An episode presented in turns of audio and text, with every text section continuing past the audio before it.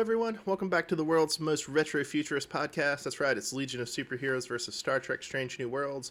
But tonight, we are not talking Legion of Superheroes, although check out our other independent coverage of Legion. Instead, we are talking about Star Trek Strange New Worlds Season three. We're doing a recap episode. We're going over the highs, the lows, although honestly, I don't think there were really that many lows. So we're mostly just talking about the highs of Star Trek Strange New Worlds. I am Bob in Cascadia. That is Matt in the Southland. We're part of Uncanny Tracks. How the hell are you doing tonight, Matt? Doing pretty well, Bob. Got a lot of really good stuff to talk about here.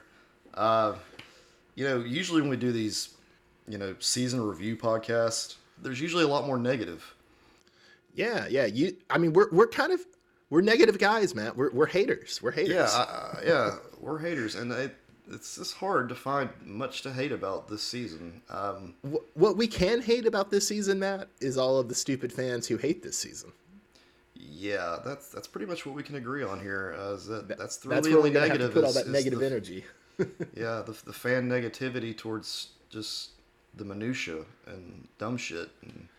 Yeah, yeah, and you know, may, sometimes maybe they have half a point, but they should just you know like get a little perspective and realize it doesn't matter that much.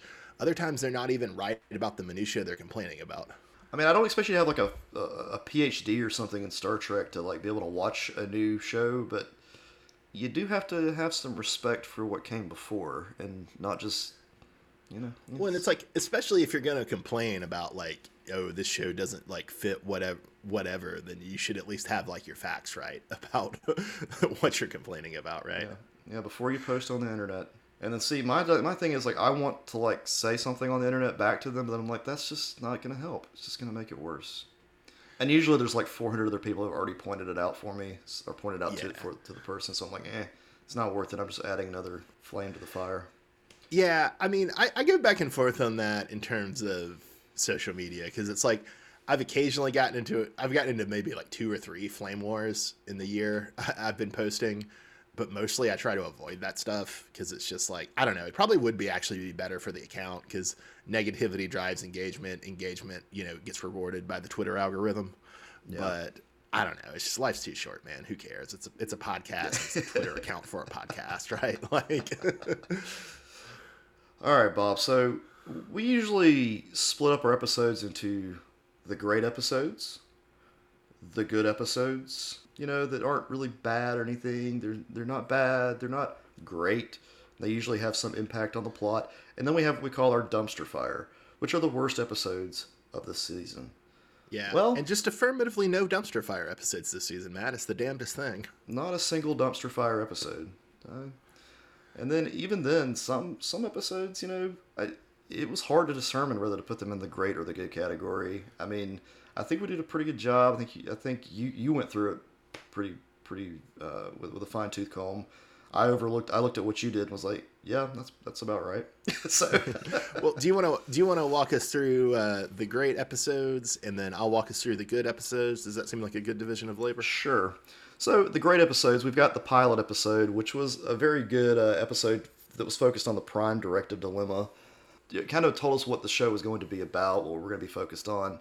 You know, Pike's adventures prior to T O S. Then the next great episode we have is Ghost of Illyria.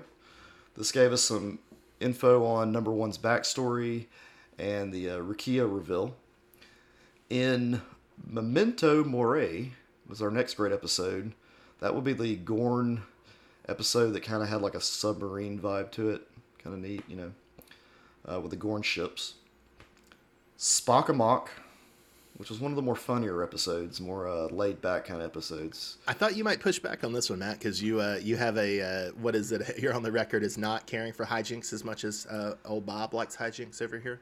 Yeah, Spock Amok was the one I was kind of thinking of putting in the good, but then I remember there's just a lot that went on with that, and it's also just, it really brings, it, it takes you back to some of the more campier aspects of Star Trek, which is what's been missing from Discovery and missing from other stuff, just those, you know, some of those things, the hijinks, which I, I, I, and looking at the season as a whole, I guess I'm more appreciative appreciative of it now.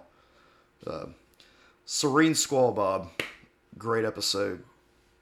Yeah, Just one, of the, episode. Yeah, one yeah, of the best. Yeah, one of the best. We won't even go into the details on that one. If you haven't seen Serene Squall, go watch it now. If you don't watch any other episodes, watch Serene Squall. Uh, All Those Who Wander which was the Gorn episode that kind of copied off Alien. Had a, we finally got that uh, that Alien plot everyone's wanted in Star Trek for so long. And then the finale, Quality of Mercy, which was the uh, the season finale, which we just wrapped up a podcast on. So if you haven't listened to that yet, you need to check that out.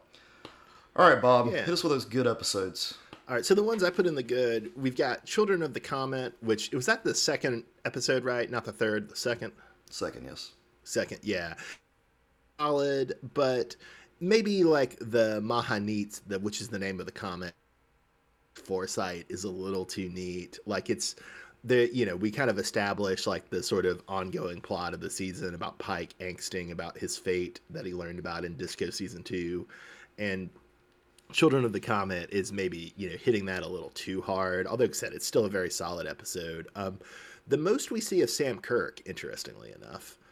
And oh. then the next good but not great we had was uh, Lift Us Where Suffering Cannot Reach, um, which, you know, the title alone would probably demote it, even though they justify the title pretty well in the episode.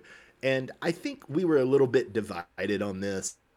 Whereas I, I thought it was actually a very strong kind of allegory episode, um, and Matt did not. Uh, it's, you know, kind of largely based on Ursula Le Guin's short story, The Ones Who Walk Away from Omelas.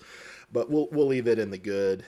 And then our final good one, which would give us a divide of, what, seven to three, which is that is an amazing divide. But our final good episode would be Elysian Kingdom, which is, you know, our kind of fairy tale romp episode in the spirit of Cupid or If Wishes Were Horses, although much, much better than D S nine's If Wishes Were Horses. Yeah, it's uh, uh, these good episodes. I mean, the only one I would even consider even arguing with you about is Lift Us Where Suffering Cannot Reach, because of the whole, just the plot was just stupid with the child sacrifice kind of thing. But that was just my take. Hey man, sometimes you gotta say. and, and I, yeah, and I'm not gonna go into any detail, but if you want to know more about it, go back and watch, listen to our podcast episode on Lift Us Where Suffering Cannot Reach. If you, you want to hear me yell at Matt about Lift Us Where Suffering yeah, Cannot yeah, Reach, yeah, and, and how yeah, I, I compare it to a Babylon five episode that we both hated. So indeed, um, indeed. But so I will say that the ratio is kind of interesting, right? Because we get um, two Gorn-focused episodes that are both very kind of serious, very kind of like, you know, action, horror-y. Then we get three totally hijinks episodes, right? Uh, Spock Amok, Serene Squall, and Elysian Kingdom, which are, you know, very, all very good in their way, but just very kind of ridiculous and silly. And then the other five are all pretty, like, solid, serious, preachy uh, science fiction allegory. And I don't say preachy in a bad way, but just kind of like original Twilight Zone, original Star Trek. You know, they've got their messages and they're they're hitting them. And so you could say that the pilot, the Ghost of Illyria, um, all those, or not, sorry, not all those who wondered, but you could say the pilot, the Ghost of Illyria, the Quality of Mercy, the Children of the Comet, and Lift Us Where Suffering Cannot Reach all kind of fit into that allegory quality. Right. And the, you know, it, I, I was, I was interested when you did, when you should, when I saw this in the notes, I was like, wow, that is very true. Like, this is how most, this is how Star Trek should be. You should have this mixture of genres that still fit in that sci-fi category.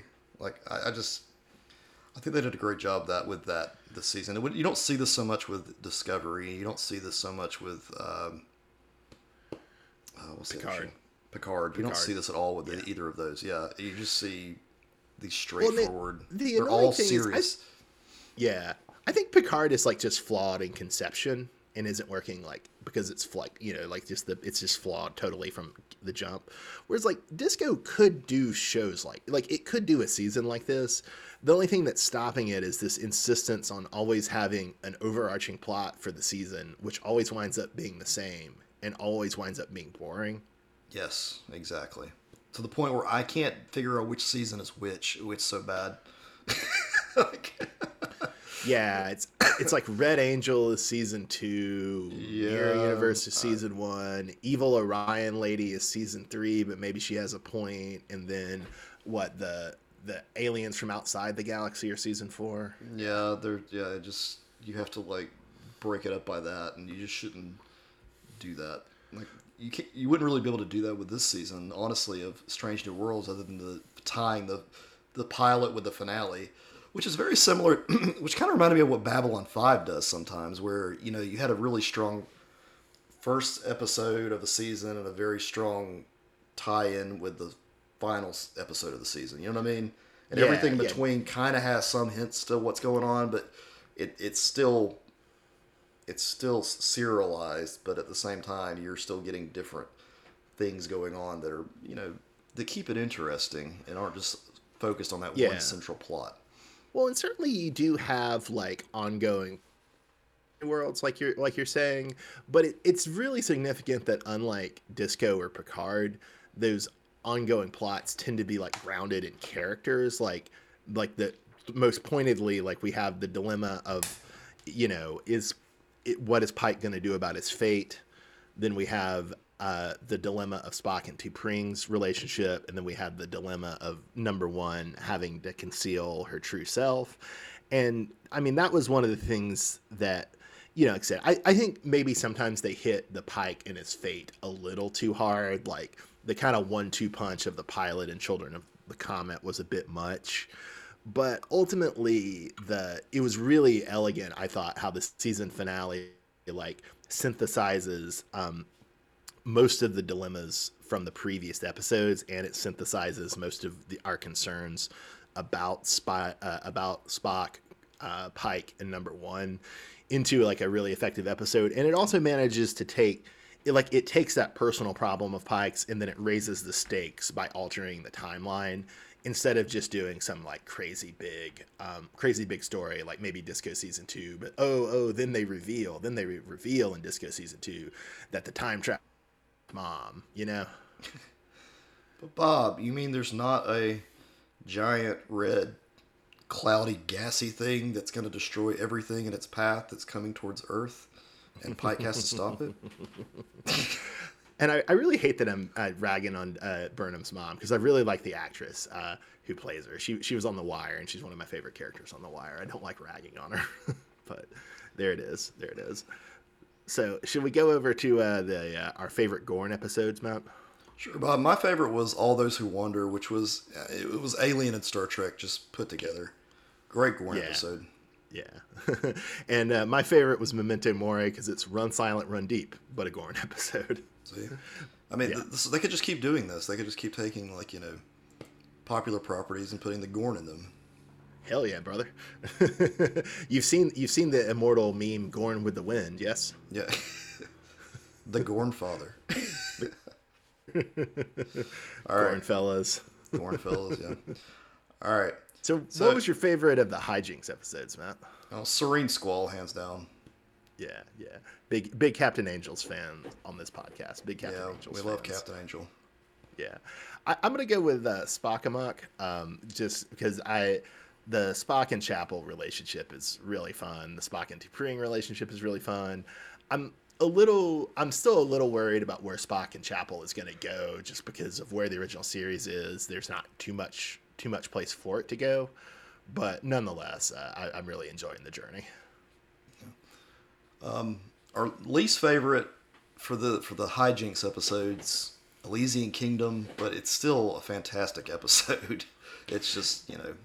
Yeah, yeah, I, I really liked it too, and honestly, it's probably the the least for me, not out of any flaw of the thing, but just out of, like, fantasy is not my favorite genre. Yeah, and, like, literally, like, a lot, like I said earlier in the podcast, it's just like, it was hard to make a choice between a lot of these things when you pose the questions that we do in the, you know, the other recap podcast. I mean, least favorite is still way above in quality than least favorite for, you know, one of the other shows we've watched or covered. Yeah, yeah. And then uh, do you want, of our f- uh, five preachy allegory episodes? Uh, which... I really liked Ghost of Illyria. I liked learning about, you know, Number One. And I'm one of those people that, like, I didn't know much about Number One. I realized that, like, in nineteen eighty-nine or something, they did, there was some story that did explain that she, uh, you know, what we do know about her now, like, that was already a thing. But to me, this just this gave me more clarity, more understanding of, of, of her. And, uh, you know, it's obviously going to be a huge plot point for season two of this show. Yeah, yeah. And I mean, Rebecca Romijn, like, just great performance is number one. Um, I I would go with the pilot for my favorite one. I I really like a good prime directive dilemma, and uh, that was that was a good prime directive dilemma. One of the, I think the first good prime directive dilemma we've seen since at least Enterprise, maybe since Voyager. So, yeah. Uh, now my least favorite, like, alla preachy allegory episode was Children of the Comet. No, not Ch- yeah. Uh, I just didn't... Wait, hold on. Well, probably it would be Lift Us Where Suffering Cannot Reach, but if you want to save that one, you could talk about Children of the Comet. Yeah, why did I say that wasn't my favorite? Yeah, I meant to say Lift Us Where Suffering Cannot Reach, sorry. It was Lift Us Where Suffering Cannot Reach, but we've already kind of gone into that. Uh, I, I just... The, the whole the whole child sacrifice thing. Yeah, I don't know why I put that. I guess because it has the word children in it. I got my children mixed up, yeah. Anyway, yes, yeah. There you go. I, so if, if Lift Us Where Suffering Cannot Reach is your least favorite allegory episode, mine would probably be Children of the Comet. Like I said this earlier, it just it hits the it hits the fatedness and the uh, the like the comet being a potentially divine entity a little too hard for my taste, but I still enjoyed it. Um, so what was your favorite overall episode, Matt? Uh, loved the finale of Quality of Mercy. Just just That that's that's one of the best episodes of Trek I've watched in a long, long time. Nice, nice. And you're sure it's, you're sure it's not just recency bias? No, it's not recency bias, Bob. No, no, no, no. I know, I know. I'm just giving you a hard time. It's not. It's not. I promise. No, it's a great episode. It's a great episode. And I, I you know, I, I think I was on record before saying I hoped they didn't do the Romulans, but they did the Romulans really well. Um, did the Romulans yeah. right, Bob? Yeah. They did. They did. Uh, my favorite would be Spock Amok for the reasons I've said. I, I like hijinks. I like screwball comedies. I like Chapel. I like Spock. I like T'Pring. I just thought that was great all the way around. Also had one of the best um, Ortegas moments. Uh, they will hit you with a lerpa. That was great. And so we, I think we've uh, covered our least favorites pretty well, right? Yeah. My, I mean, mine's yeah, Elysian there's... Kingdom. It's still great, but that, it would, Elysian Kingdom would be my least favorite. Yeah. All right, so other topics, Bob. What do we want to talk about here? We want to talk about Chris Pike. Yeah, yeah. I mean, it's definitely Pike's show, right? I mean, a lot of the other people get a lot of a lot of good real estate to work with, but it's definitely Pike's show. So, do you think um, they've done anything very different with him since Disco, or does it seem more or less consistent to you? His hair got taller. That's one thing. um, I think the characterization is pretty much remained consistent, but he's uh, he's just much more developed, which is, I mean, obviously going to happen when you have a show focused on him. Um, I'm glad we are going to move away from the focusing on him ending up in the chair, um, but I do like how the pilot and the finale kind of tied it up nicely. Yeah, I'm not nearly as confident as you are that we're done with Pike's fate as a major driver of the plot. But um, I do hope you're right, and if if they do in fact move off it and move on to maybe like putting number one and Spock more central in season two, or maybe even Ortegas, um, that that I think would be a good move and would make uh, season one retrospectively even stronger with like the kind of neat opening and neat closing on the Pike's fate issue. Right, uh, that's. I just think they've kind of. Uh... I want to feel like they've they've put bookends on it, but eh, I don't know. I don't. Yeah, know. I, I hope you're right. I, I don't. I, I'm not confident that you are, but I hope I hope you are right. I will say I do think Pike is maybe a little less new agey than he was in uh, Disco. Like my memory of him in Disco season two was he was kind of he had a kind of new agey vibe that he doesn't so much have in this show, which. I, I'm not. I'm not like opposed or yeah. I, I don't have a preference. I just that's just an observation to me. He reminds you of like Sheridan. Very much so. I think we. I think I made that comparison a, a while, while back. But yeah, very yeah. much how Babylon five treats Sheridan. No. Although, uh, unfortunately, Pike doesn't seem to be a connoisseur of conspiracy theories like Sheridan, which is one of the facets of Sheridan's character I've always enjoyed. In fact, like I was saying in the finale, he he explicitly rejects Romulus Gate. So there you go. Um. So Matt, I'm going to offer you a captain's ranking, and then you offer your own. So okay. My, my captain's ranking would be Sisko, Janeway, Pike, Kirk, Freeman, Sheridan, Picard, which is probably way too low, but I'm really bitter after Picard season two. Uh, then a vast gulf of quality, Archer, Burnham, the kid from Prodigy. Okay. Uh, I mean, I, I agree with some of it, but I, I'm not I'm not going to rank the, the cartoons, Bob. Sorry, I'm just not going to do it. But hateful. I, just hateful. I just I never I, I never you, do Freeman you, on this. You, be, I never, you better take Kirk off your rankings then, son, because he's in a cartoon. He's in yeah, but he's also you know, live action. All right, I know, I'm so just giving so you a hard time. So, mine is Cisco's number one, and then Pike is number two. Bob, this is push mm. Pike to number two. Dig him as a captain, and no, that's not recency bias. Pike number two. Number three is Picard. Even though can I ask Picard... you? Can I ask you a question? If yes, Picard Bob. sees if Picard season one and season two hadn't happened, would Picard still be number two for you and Pike number three? Uh, probably. Actually, okay. Yes, I think it would be. Um, I'm gonna go with Sheridan next, especially because I've been learning about him. The more I know, like before you, when you were having me rank these people, like I didn't know much about Sheridan, but now I'm like I know more about him. I've watched uh, almost two seasons of, of him in action. Uh, nice. I dig him. Kirk. But primarily, I want to say I'm more into Kirk. I'm more into Kirk from, like, the movies than I am Kirk from T O S, but... I, I, please, please, please, God, tell me you mean one through six and not the J J ones. Please, God. Yes, yes, Bob, that's okay. What I mean, one through six.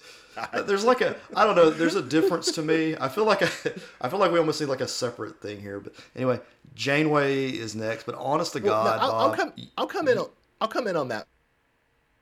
I agree with you. I, I think I'm more pro original series than you are, but I do think it's not really to the movies that most of the original series characters who are not Spock and McCoy get any flesh to them at all. Right. That's true. Um, now, Janeway's next on mine after Kirk, Bob, but that's mainly because I haven't watched a lot of Voyager. I have seen her, and you know, I'm I'm aware of her like leadership abilities in the in the episodes I have seen, and you know, she's kind of a a pillar of Star Trek. Um, you know, you've got her number two on yours. I, you... I will say in a, in a weird way, like, almost it's better to rank the idea of Janeway than the actual okay. the actual Voyager episodes. Because, like, Janeway is great, but, like, she was never very well served by the show. Yeah. And then, sadly, Archer's after Janeway. I love Scott Bakula, uh, but... his character on uh, Enterprise, just not the best captain. Just, just Well, so if we would go to the Scott Bakula that you love, if we would go to Doctor Sam Beckett, granted he's not a captain, where where would you put Doctor Sam Beckett on this ranking? God, I don't, I don't, this is like this is like asking me to like put the Ninja Turtles in order based like that's like asking me to take the Ninja Turtles and put them in this list, Bob. I can't do that. I don't know. I don't know. It's a completely different character, completely different like uh, can, type of can character. I can I can I project something and you see if you if you agree? Sure. Would you would you put Beckett in between Picard and Sheridan? Mm,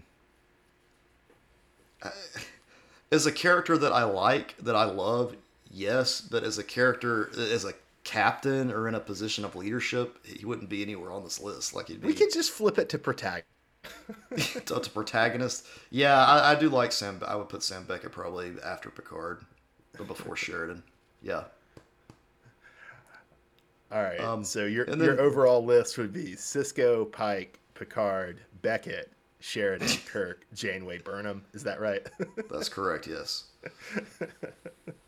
And I hate that Burnham's at the end of the list. I do, because I wanted to like the character. I did. Jesus. Yeah, it's not. It's it's not. And it's it's Sonequa Martin Green does a does a, a as good as she can with the material she's given. Right? Like it's mm-hmm. it's just a writing problem. I mean, you know, like what can yeah. you say? It's a writing problem. Um.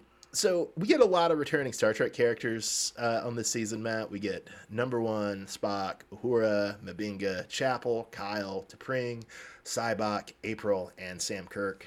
Um, of these, who's your favorite? My favorite is Spock. Nice, nice. I'll always go, always going for the uh, the prestige choice, the safe, the safe option, the safe option. Yes, yes. And uh, my, mine, uh, unsurprising anyone who has listened to the prior ten episodes, is Chapel. Um, and then, who's your least favorite, Matt? Uh, Kyle, but I really have no reason because I like all these characters. No, it's because you're bitter that they uh, they changed Kyle's race. I, I, no, I, I Bob, I don't care about that. I don't even know what the original Kyle looked like, to be honest. Like, I don't remember. But he was you know, a very I, generic Englishman. Yeah, when I when I think of Kyle, I immediately think of this guy now. So I'm like, whatever. You nice. know, he's just the least. Nice. He's he's the least. Uh, he's probably the least screen time here. So I'm just gonna go with him. Well, other than yeah. Sybok, but I don't yeah. really know anything about Sybok at this point, other than you know what I know from Star Trek five. So Sybok is pure potential at this point. Yes, yes, yeah. And I wasn't gonna uh, put Robert me... April because that would that'd just be awful. Oh man, for me it's uh, Sam Kirk. Uh, nothing really against him. It's just. Uh, He's not that interesting so far. I'm kind of surprised they made such a big deal out of him in the the pilot, to be honest. Um, I, we didn't say this um, in the finale episode, but he does get a lot more time in the finale episode. Not a lot of time, but a lot more time compared to earlier in the show. It's not to any great effect. It's mostly just a comment on vegan Jim Kirk's character. But, you know, there it is. Yeah, if you go back to our, like, our podcast episode on, on the pilot... We really had high hopes for Sam Kirk, thinking that he was going to be like in every episode and possibly getting shot. Or no, I'm sorry, that was the second episode of our this the ep- second episode of uh, Strange New Worlds, uh, Children of the Comet, where we thought he was going to be like in every episode and possibly killed or like possibly like maimed every episode and then like fixed by M'Benga. But no, he just he just kind of showed up like two or three times and that was it. I guess just to remind us that there's a Kirk right. on the Enterprise. Yeah, I some and yeah, sometimes he plays like the comedic relief of like, oh man, Noonien Singh's I'm glad he's gotten out of her way, you know? Yeah, yeah. Um, so it's been advertised that like uh, Paul Wesley as vegan Jim Kirk is gonna be like a regular in season two, right? That's am I correct in understanding that? I guess I I don't I haven't okay, heard maybe. much about it, but I mean it's possible. Because I think the original thing I'd heard is that they had cast Paul Wesley as Jim Kirk, but that he was, like, only going to be in season two, which, you know, obviously they just wanted to surprise us and, you know, fair play for that. Right. Um, you know, if he is a regular on season two, I'm good with it. It's just the same as, like, Pike in season two of Discovery. We got him there, and I'm sure people... I don't remember I don't remember the backlash at that point, but I'm sure people were bitching about it. And then now he's, like, one of my... He's one of the, like, most loved characters at this point, so... Everybody loves him. Yeah, yeah. So maybe Jim Kirk, the same thing will happen. It's going to be really weird, though, if Jim Kirk does, from this particular timeline, if he acts, if the actor portrays him a little differently. And I'm kind of glad they've already wrapped up season two, so they don't try to go back and, like, because of some of the backlash and bullshit we keep getting about Jim Kirk, I wouldn't want them to, yeah. like, alter the story because of that. Yeah, hopefully he can just kind of organically get developed over season two without, yeah, responding to this stupid fan backlash. Yeah, yeah, yeah. Um, yeah. So we might think they'll flat just flat out get rid of Sam Kirk in season two, or do you think we'll have brother drama between them on the Enterprise? Probably brother drama, because I kind of wondered why they didn't just. I wondered. This is a good point, Bob, because I kind of wondered why they didn't uh, just cast the guy who plays Jim Kirk to also play Sam Kirk, like they did in the original series episode, where they just had William Shatner with a mustache. Oh, they did that. I didn't know that. That's great. Yeah, it was a fa- yeah. He just had it. Yeah, Sam Kirk. Oh, was that just... that they could they could have had him do like the twin role. That would have been really fun, actually. Yeah, it, but it, that makes me think that there probably will be a relationship, some kind of yeah. thing, because they don't want to have to continually have well, it, the same actor. It, it could have been good for Paul Wesley too, because he could have kind of, pardon my French, he could have played Sam Kirk more as a shithead, you know? Yeah. Could have had a his range could have been obvious, and maybe they'll be like, oh, okay, he, he'll play Kirk differently in the timeline or whatever. All right, Matt. So we, we only really have four major new characters, um, but of the four uh, who are Ortegas, Singh, Himmer, and Angel, who's your favorite? My favorite, Bob, is Angel. Captain Angel's fantastic. Yeah, yeah, they rule. They rule. I, I think I was wrong. I think in the episode... Um, we were referring to Angel with uh, she, her pronouns, but I think the actress uses she, her pronouns, but the character uses they, them. And then uh, my favorite would be Himmer. Uh, man, he was uh, he was great. He's king. uh, rest in peace. Um, the one thing that comforts me is, like you said, Matt, uh, Himmer's coming back. Uh, although no, Himmer's not coming back, but Bruce Horvath, the actor who played Himmer, is coming back. So I look forward to that. Yeah, give us more Bruce Horvath. That's what we want. Do it. Do you have Do you have a uh, least favorite among the f- new four? It's it's not happening, Bob. I mean, I don't I don't have a least favorite of these new characters. And honestly, I wish I wish we knew more about Ortegas. That's about all I can say. I'm not saying yeah. that's my least favorite. I just don't. I wish we knew more. But other than that, they were all, all four new characters were awesome. If I, uh, my least favorite fact is just that there's only really four major original characters. Like, that's not that many. Uh, that would, if I was going to ding the show for anything, um, it would be to introduce a few more original characters, you know? Yeah. Um, so favorite character overall, Matt? All right. Pike is quickly closing on Sisko to be like one of my favorite captains to follow. Like, I really dig him. Um, uh, But, I mean, there's still a pretty big space between there. We're, we'll, yeah, we'll see. We'll see where this goes in season... Oops, sorry. We'll see where this goes in season two. But yeah. uh, if I had to pick, like, a non, you know, main, non-captain character, I'd say Noonien Singh is probably, like, one of my favorite characters. And, like, I've, I've said a, this before. That's a surprise the, choice. Yeah, I said this before in my pot in the, in the other episodes, that I just think the actress has, like, a wide range. And she's an interesting backstory. And everything dealing with the Gorn and just her, the way she presents herself on the ship. Um, and then seeing her in the finale in almost like a completely different, a different way. I like that. Um, and then just, just, I really, I really dig Noonien Singh. I think that's going to, that's going to be a fun character to explore. And hopefully she just keeps going on to the season two and we just learn even more about her. Nice, nice. Yeah, yeah. No, that I, I hadn't fully appreciated that until you said it in our coverage of the finale. But yeah, she, uh, the actress and the character Noonien Singh actually are showing a, a surprising amount of range. And honestly, if I if I had a biggest source of anxiety after the first episode, it was probably her character.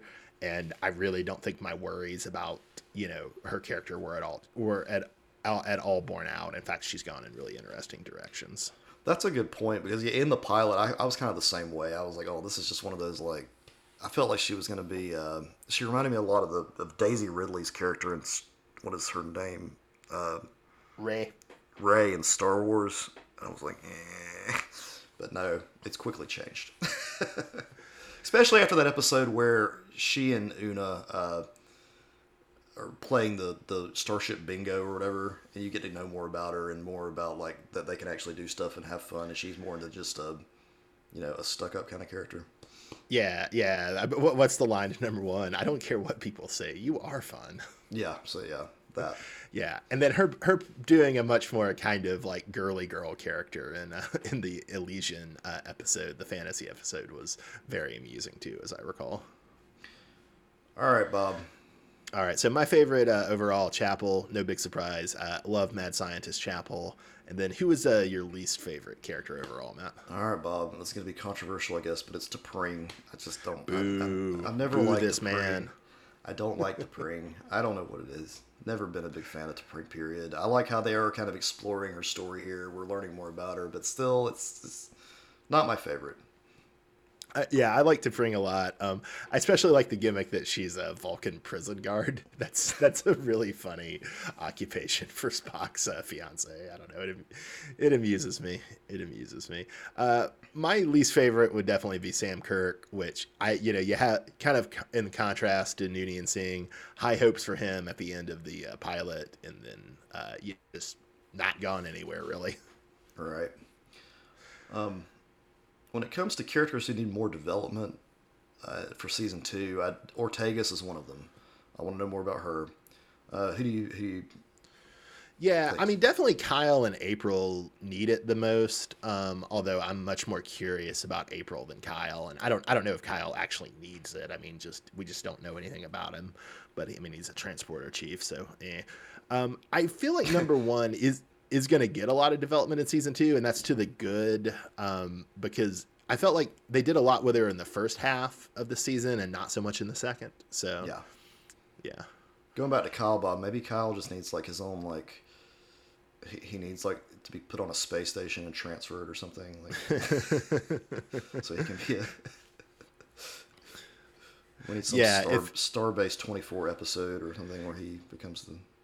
If Discovery ever comes back to the present, uh, Kyle can jump over there and like become the best character on the show. There you go.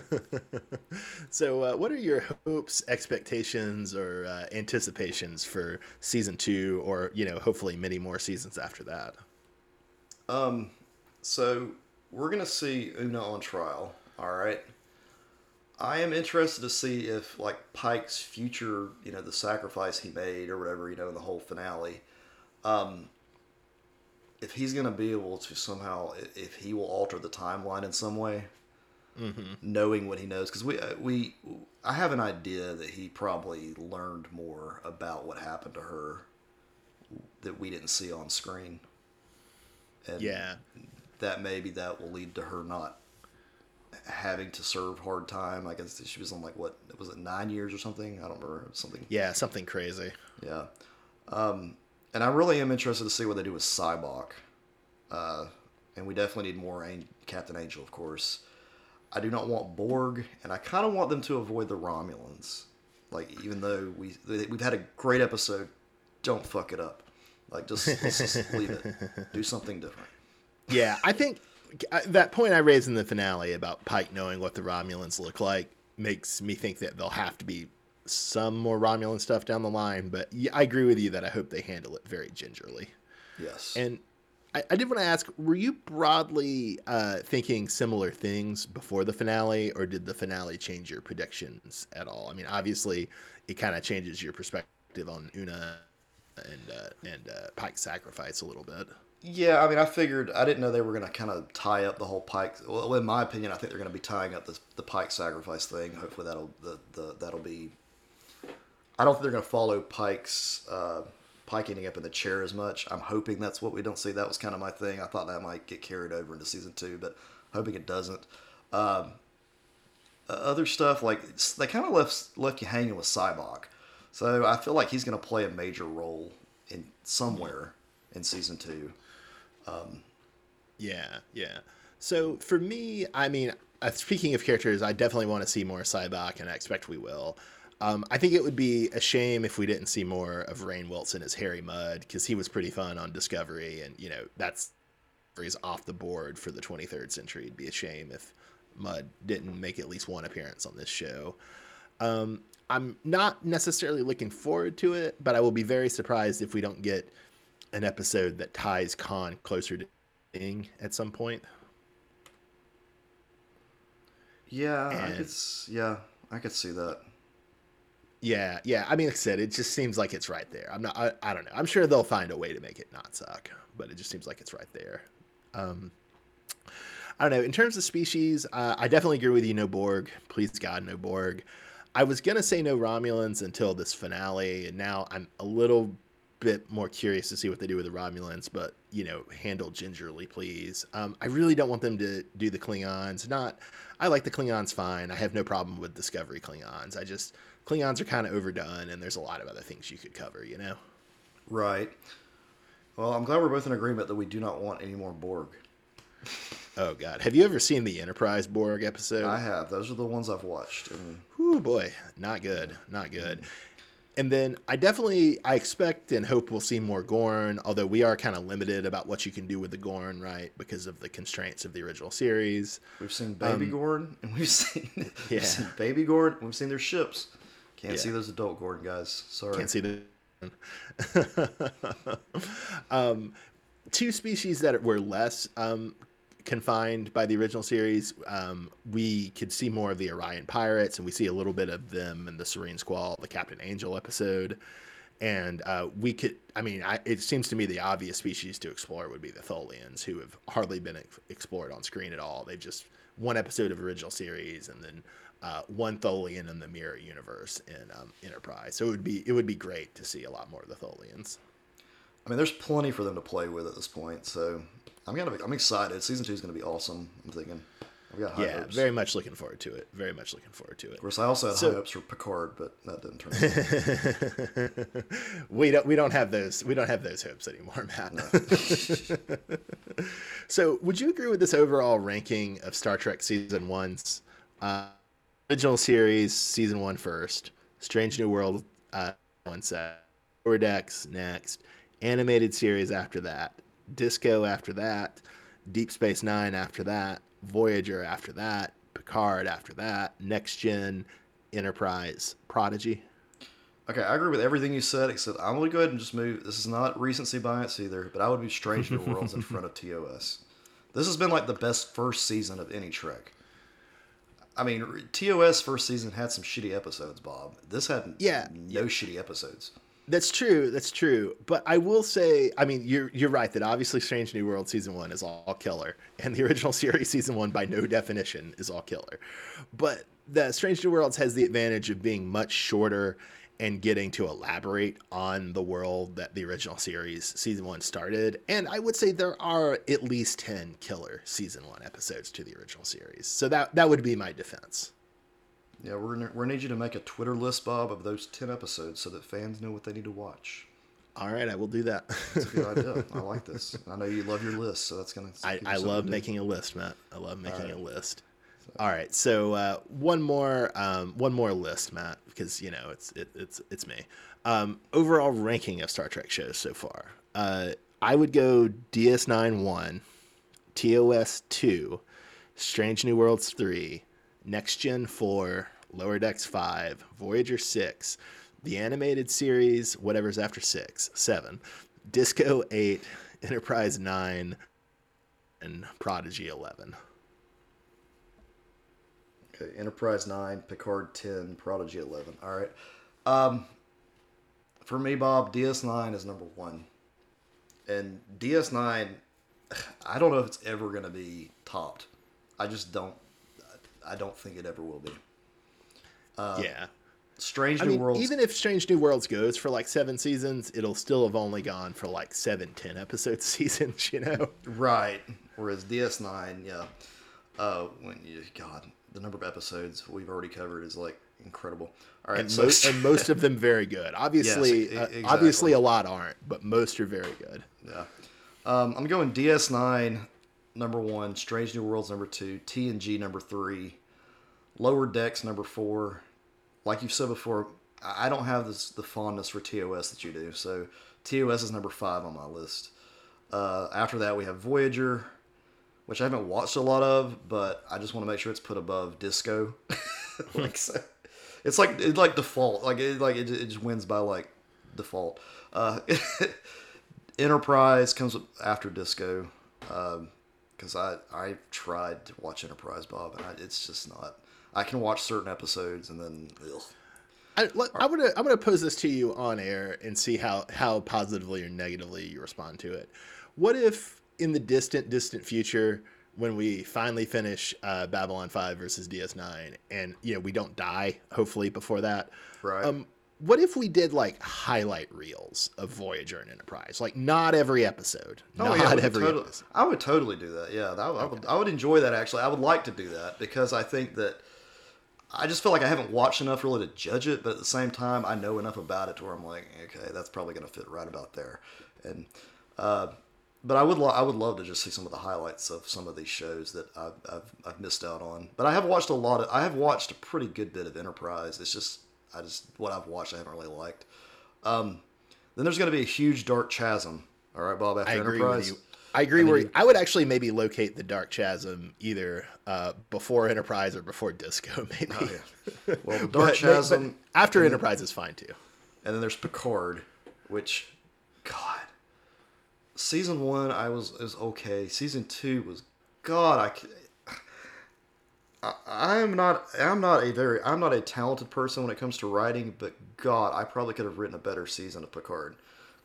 like, and that's saying something. Like, I mean, yeah, yeah. You've heard well, some of my, you've heard some of my ideas, Bob. They're pretty shitty, yeah, yeah. But like, it's like, I could have written a better episode.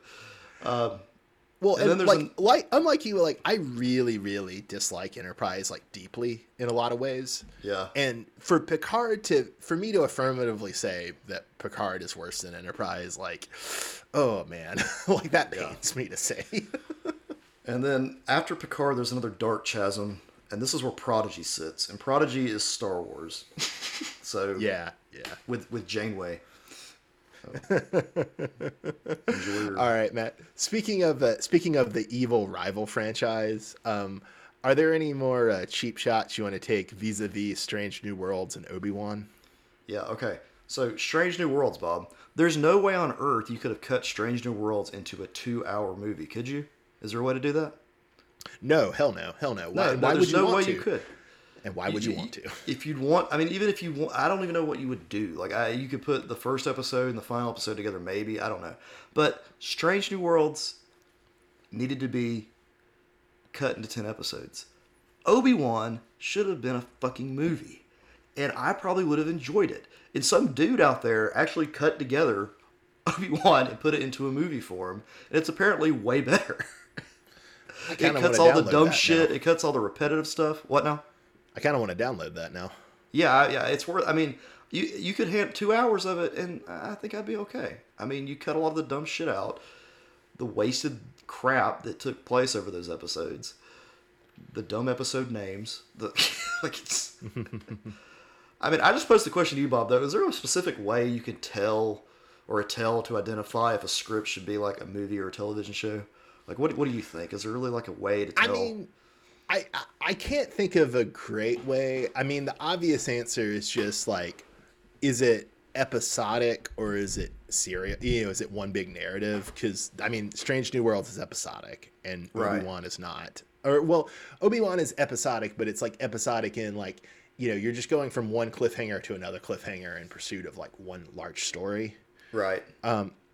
So I, I guess that's the best I can say. I will say that I think you're identifying like a real, real problem that like that not that not just afflicts Star Wars, but also afflicts Marvel and D C, in that like almost every like miniseries I've seen from Star Wars, Marvel and D C, I think would have been much more effective as a two or two and a half hour movie. So Hawkeye, Moon Knight, Miz Marvel, Obi-Wan, Peacemaker, all would have been vastly more effective as movies, I think.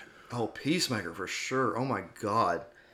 They didn't have anything to do for three episodes. Yeah. Yeah. Ugh. Um, I, yeah, I, I would say, and the problem is it's all like hindsight. So it's after they've already done it. And you're like, that was stupid. That could have been, I mean, it, I wasted yeah. eight hours of my life when I could have wasted, you know, two. Yeah. Okay. But I mean, at this point, it's like such a persistent problem, and it's such a persistent pattern, and it's I don't know, it's just like wild to me. Like, I, like I don't know, it's it's just wild. Like, I don't I don't know I don't know why I don't know why the default has switched from let's take a let's take a plot for a movie and stretch it to six or eight episodes. I, I don't know why I don't know why we're in this place. I don't. Do you think it's because the streaming services? Do you think they get money for like how often you're actually on the platform? Maybe? Yeah, they want to maximize time on app. So that's and probably so, why. Yeah, yeah. Okay. Well, fuck you guys. All right. Yeah. You already have so, my money. What more do you want? All right.